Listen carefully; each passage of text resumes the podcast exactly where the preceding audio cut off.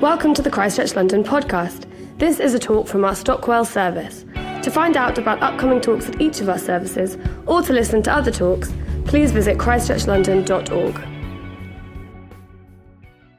Oh, it is so lovely to be here. Honestly, genuinely, I'm always mean that. I, my name is Jo, um, as Jack said, and I'm normally part of our central service. So it genuinely is a treat when I get to come here and be um, here with you and see one another. I only wish I could stay around till the end, but the way that we work is we kind of head off to go and speak at the central service. So I'm not, I always feel rude, but I'm not being rude. I'm leaving in all love to head over there.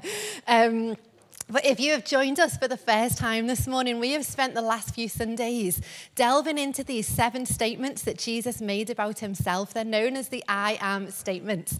And you can find out more about these in the previous talks that we've had on our website um, that we've listened to over the last few weeks. And today we are looking at the final statement that Jesus made about himself. These powerful statements actually provoke within us a response. Um, and the last one that Jesus says is found in John chapter 15. And he says this I am the true vine. So we are going to delve straight in uh, to John chapter 15. We're going to read it, uh, verses 1 to 17. So it's quite long. So let's stay with it. Um, and then we'll just explore this a little bit together. This is what Jesus says I am the true vine, and my Father is the gardener. He cuts off every branch in me that bears no fruit, while every branch that does bear fruit, he prunes, so that it will be even more fruitful. You are already clean because of the word I have spoken to you.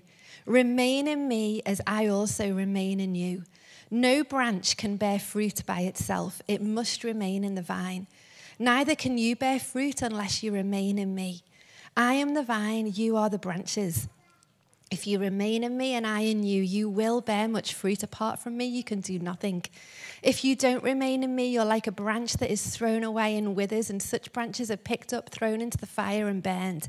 If you remain in me and my words remain in you, ask for whatever you wish, and it'll be done. This is to my Father's glory that you bear much fruit, showing yourselves to be my disciples. As the Father has loved me, so I have loved you. Now remain in my love. If you keep my commands, you will remain in my love, just as I have kept my Father's commands and remain in his love. I've told you this so that my joy may be in you and that your joy may be complete. My command is this love each other as I have loved you. Greater love has no one than this, than to lay down one's life for one's friends. You're my friends if you do what I command.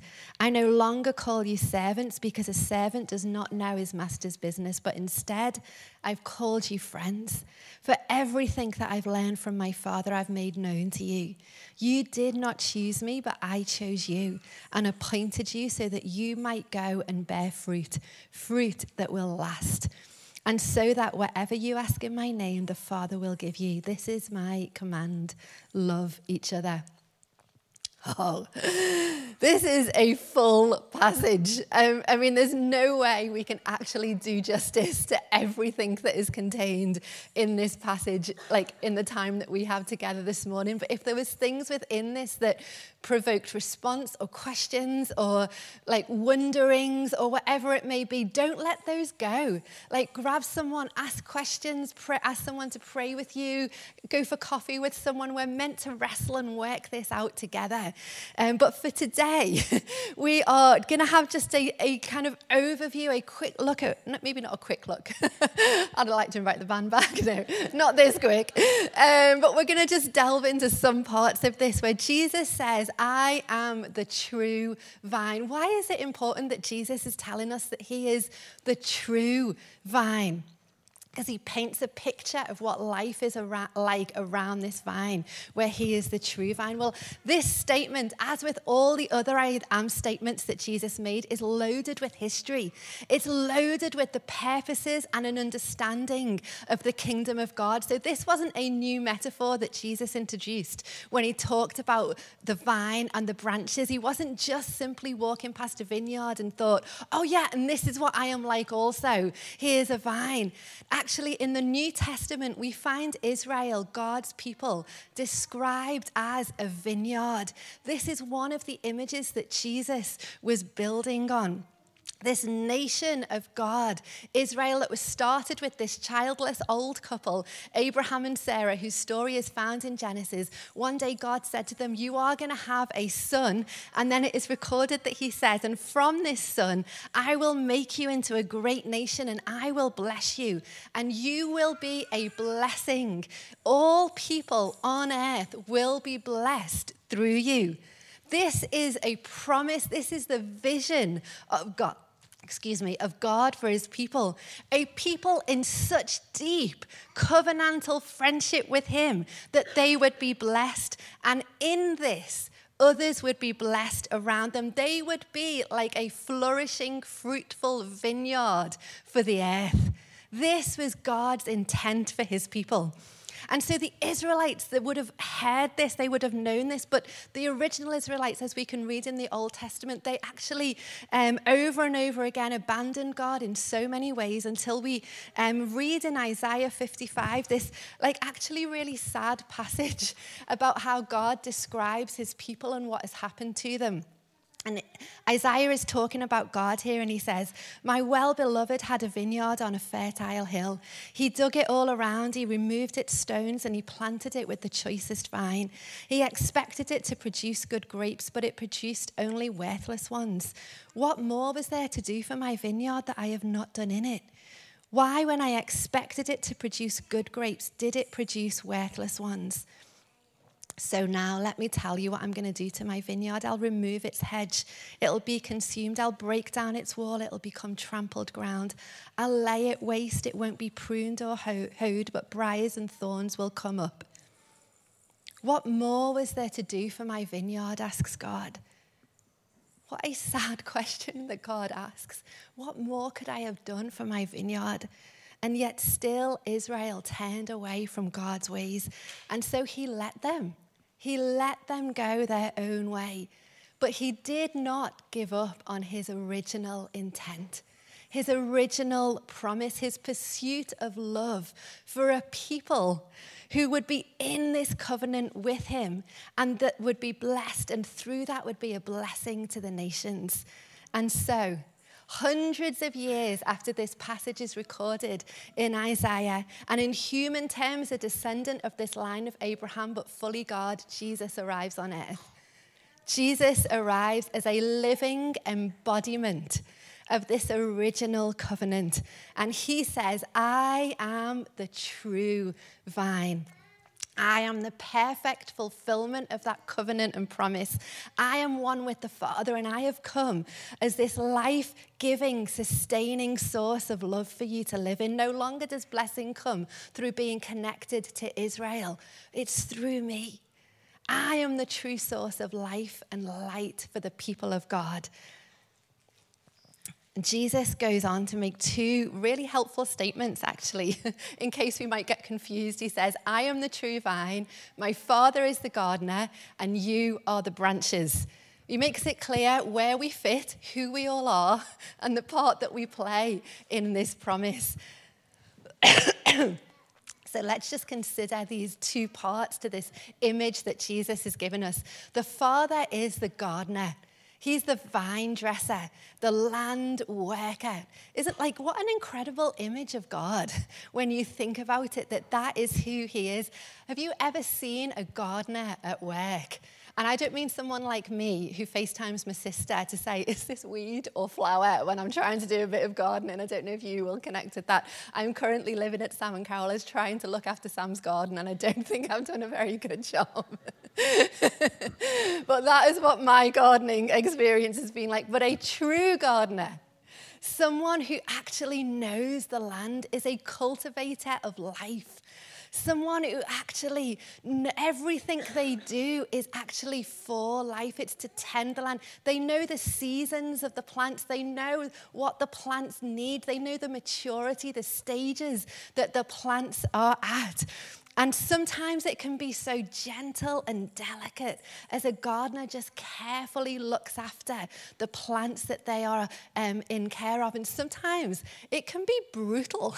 like, I don't know if you've ever watched a gardener at work, they hack off things. I've watched gardeners at work and I'm thinking, oh my gosh, you are killing that thing. And actually, it's all for more life.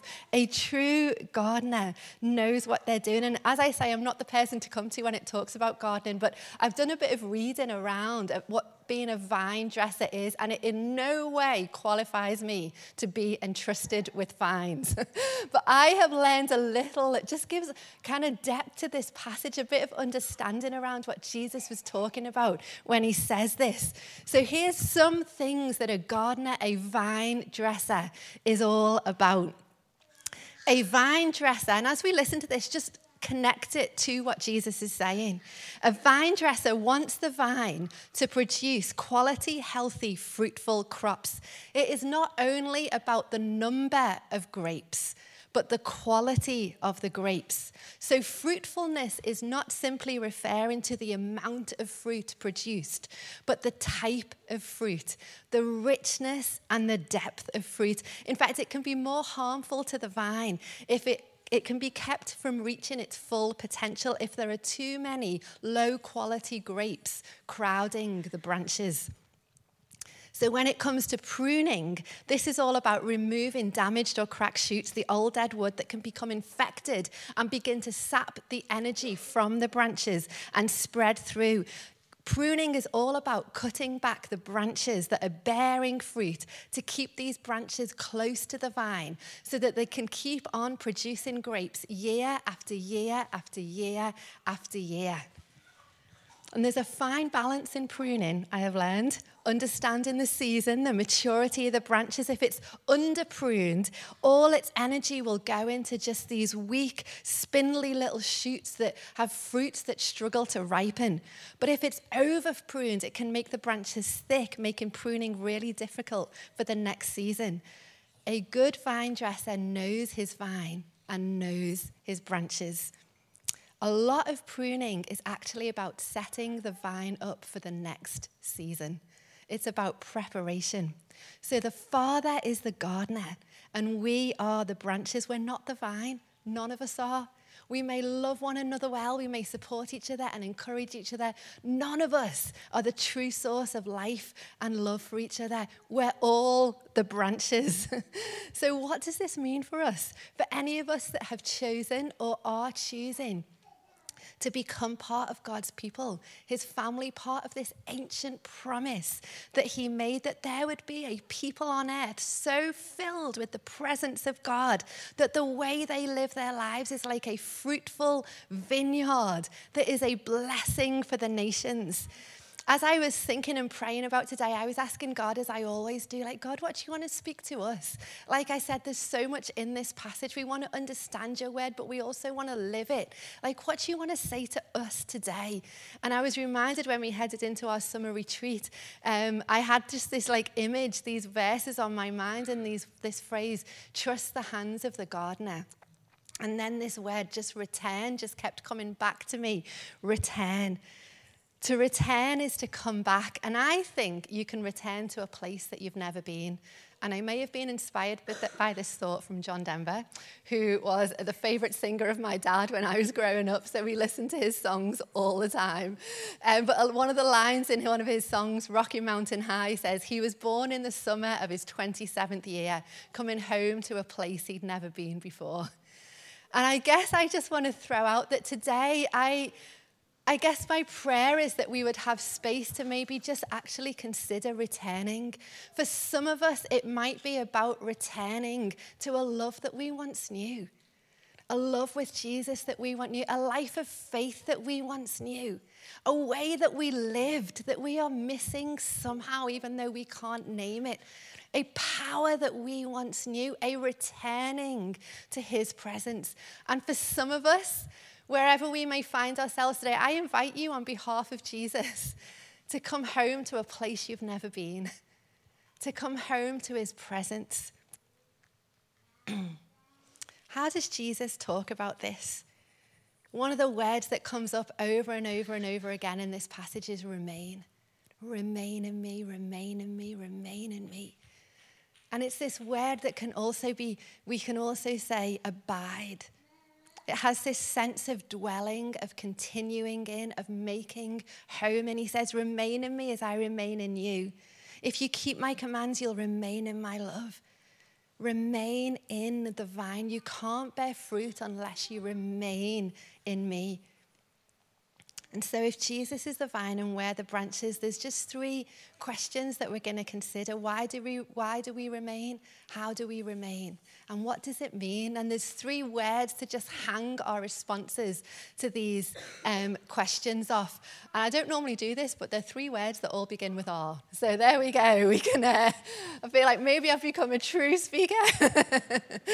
but these three words are. receive, reorient, and remove. Words that I think we can just hang some responses off today. Why does Jesus tell us to abide and remain in Him, to receive from Him? To receive the life that bears fruitfulness and joy. This is what a branch does it receives from the tree and then it produces whatever fruit it is going to produce magnolia, apples, plums, whatever it might be. If you have ever seen an orchard, none of us have ever seen an orchard where every branch is on its own trying to produce fruit. I can see the tree over there. I am near the tree, but I am going to do this on my own. I am going to produce a brilliant, fruitful plum. Like, that's not how a branch works. It's a stupid example, but we know it. And yet, how many of us can live our lives like that genuinely? Genuinely. I know I can at times. Like if I actually honestly asked myself the question, I would say, that's ridiculous. Of course, we're not meant to live like this. And then I go out and try and do things in my own strength, try and work things out on my own, try and live as if I just need to be good. I just need to do the right things.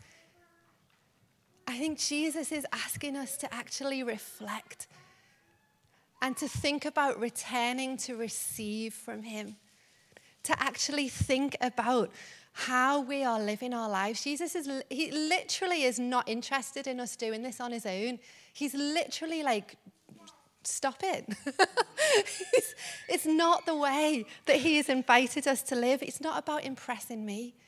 It's not about trying to do all this for me and not with me. It's not about you trying to work this all out on your own. You never will. I'm not interested in just a big one time flashbang harvest that looks good for one year and then dies. He's about, this is about who you are. This is about your way of life. This is about how you understand yourself, how you understand yourself within the context of what you're living in.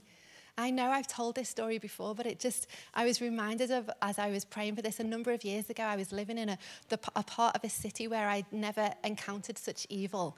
Um, I was with people and I was hearing stories of people who experienced exploitation and violence on a, on a level that I had personally never seen or known before. And as I heard their stories and as I saw what was happening, I became so overwhelmed by this. I couldn't sleep. I was so burdened. I was asking questions of God, like, where are you in this? I was trying to kind of meet needs and understand what was going on. And I was just becoming like paralyzed and overburdened and trapped in fear, basically.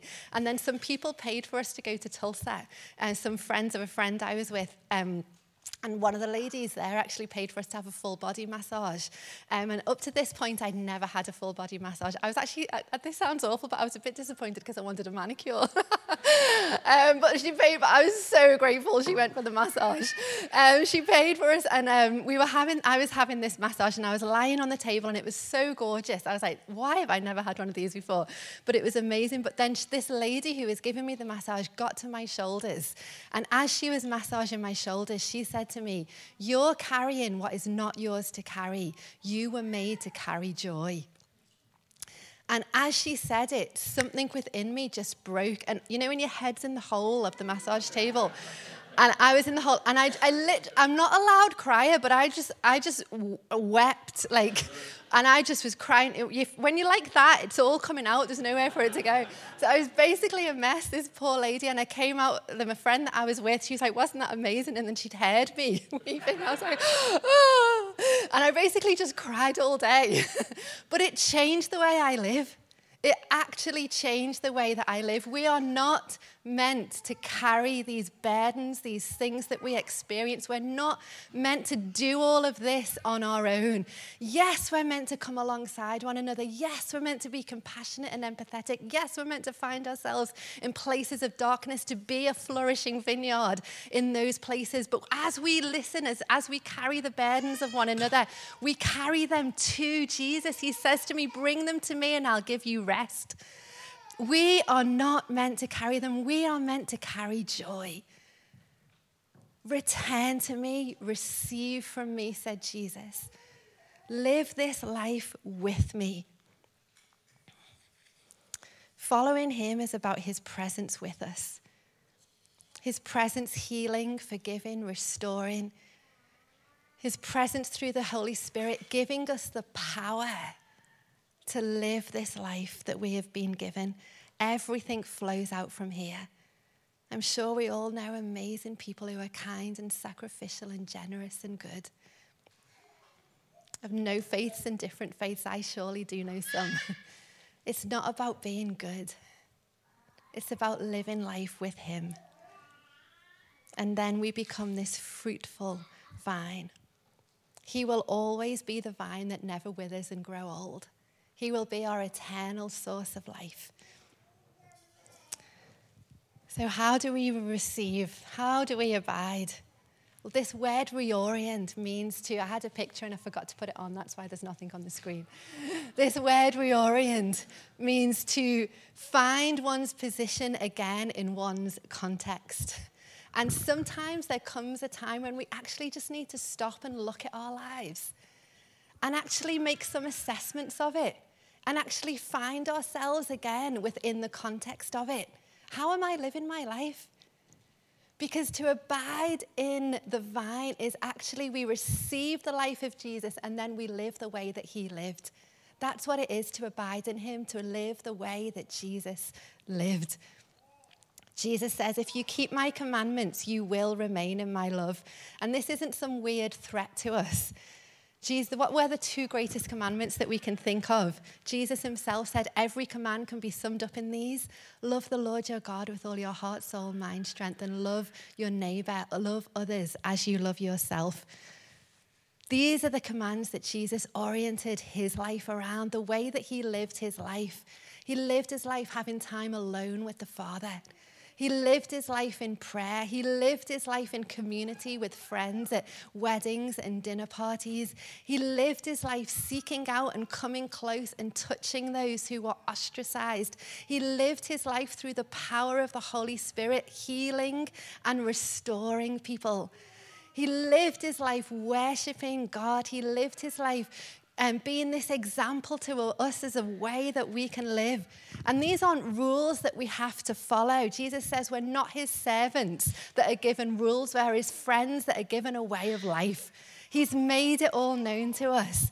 This is life. He's taught us to be these kind, gentle, patient, forgiving, hopeful, good, peacemaking, fearless followers of His that lay down our lives for the sake of His kingdom loving Him and loving others.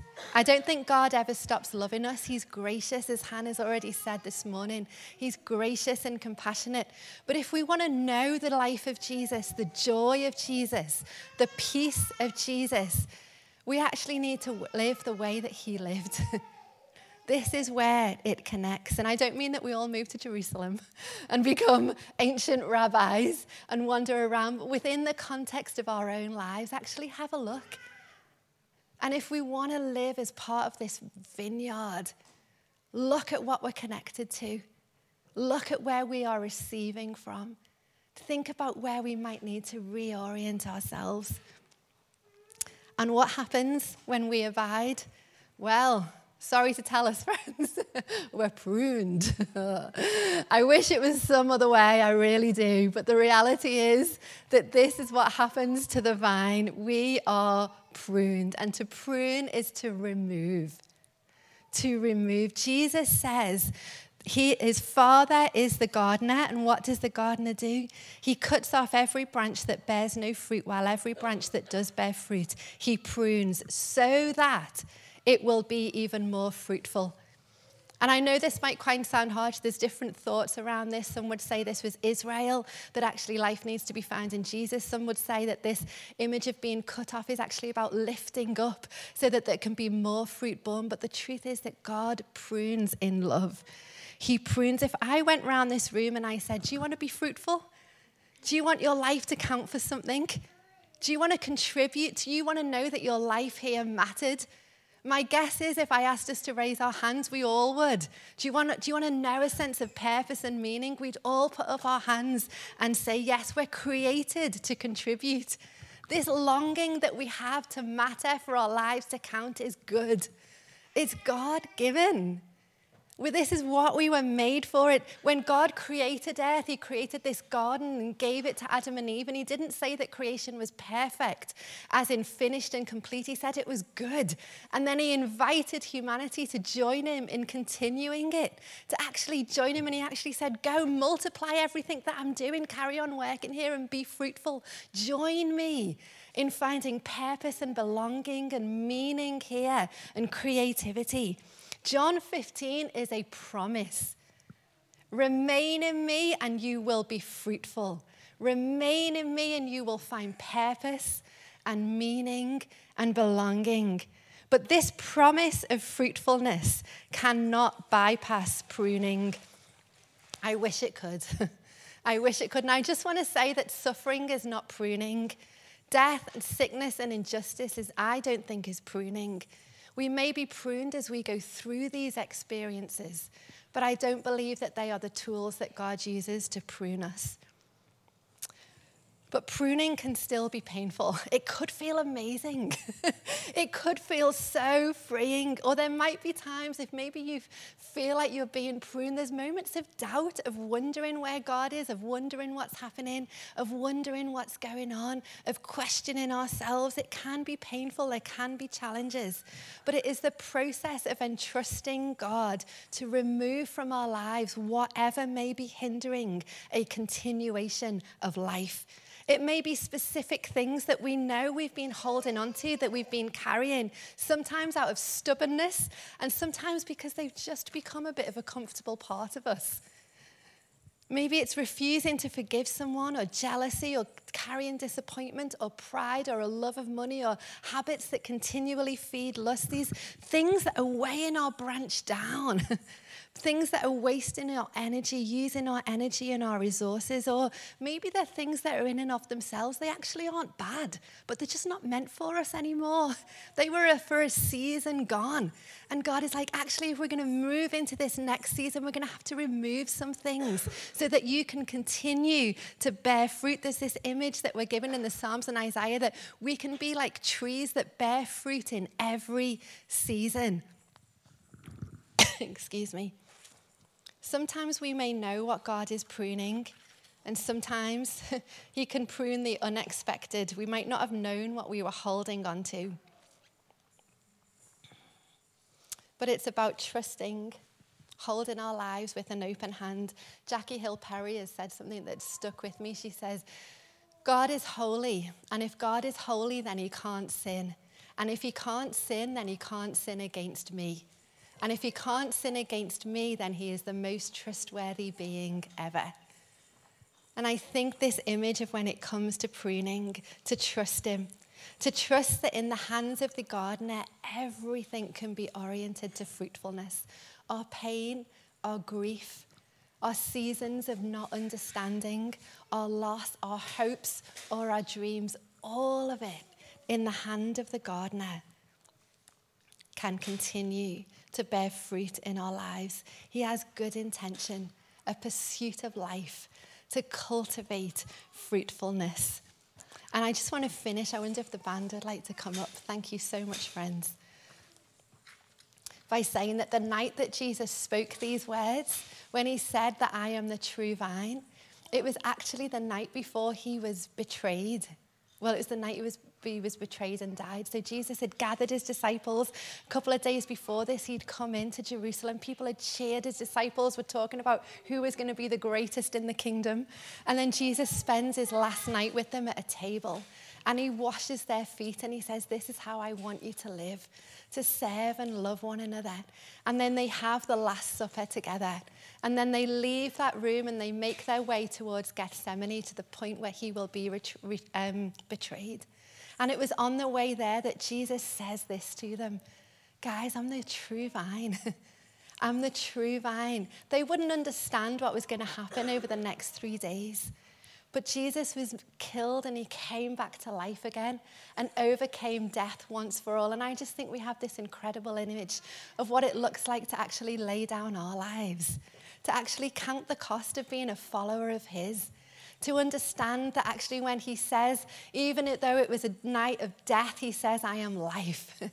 and to actually trust Him with that. And as we worship and as we continue to gather this morning, I just invite us to reflect on this invite of Jesus, to trust Him, to maybe think about where we might need to come back and receive from Him, return to receive, to actually return to reorient our lives to live the way that He lived and to actually come back and allow Him to remove from our life whatever it may be, whatever we might need to let die, so that we can know life in all its fullness.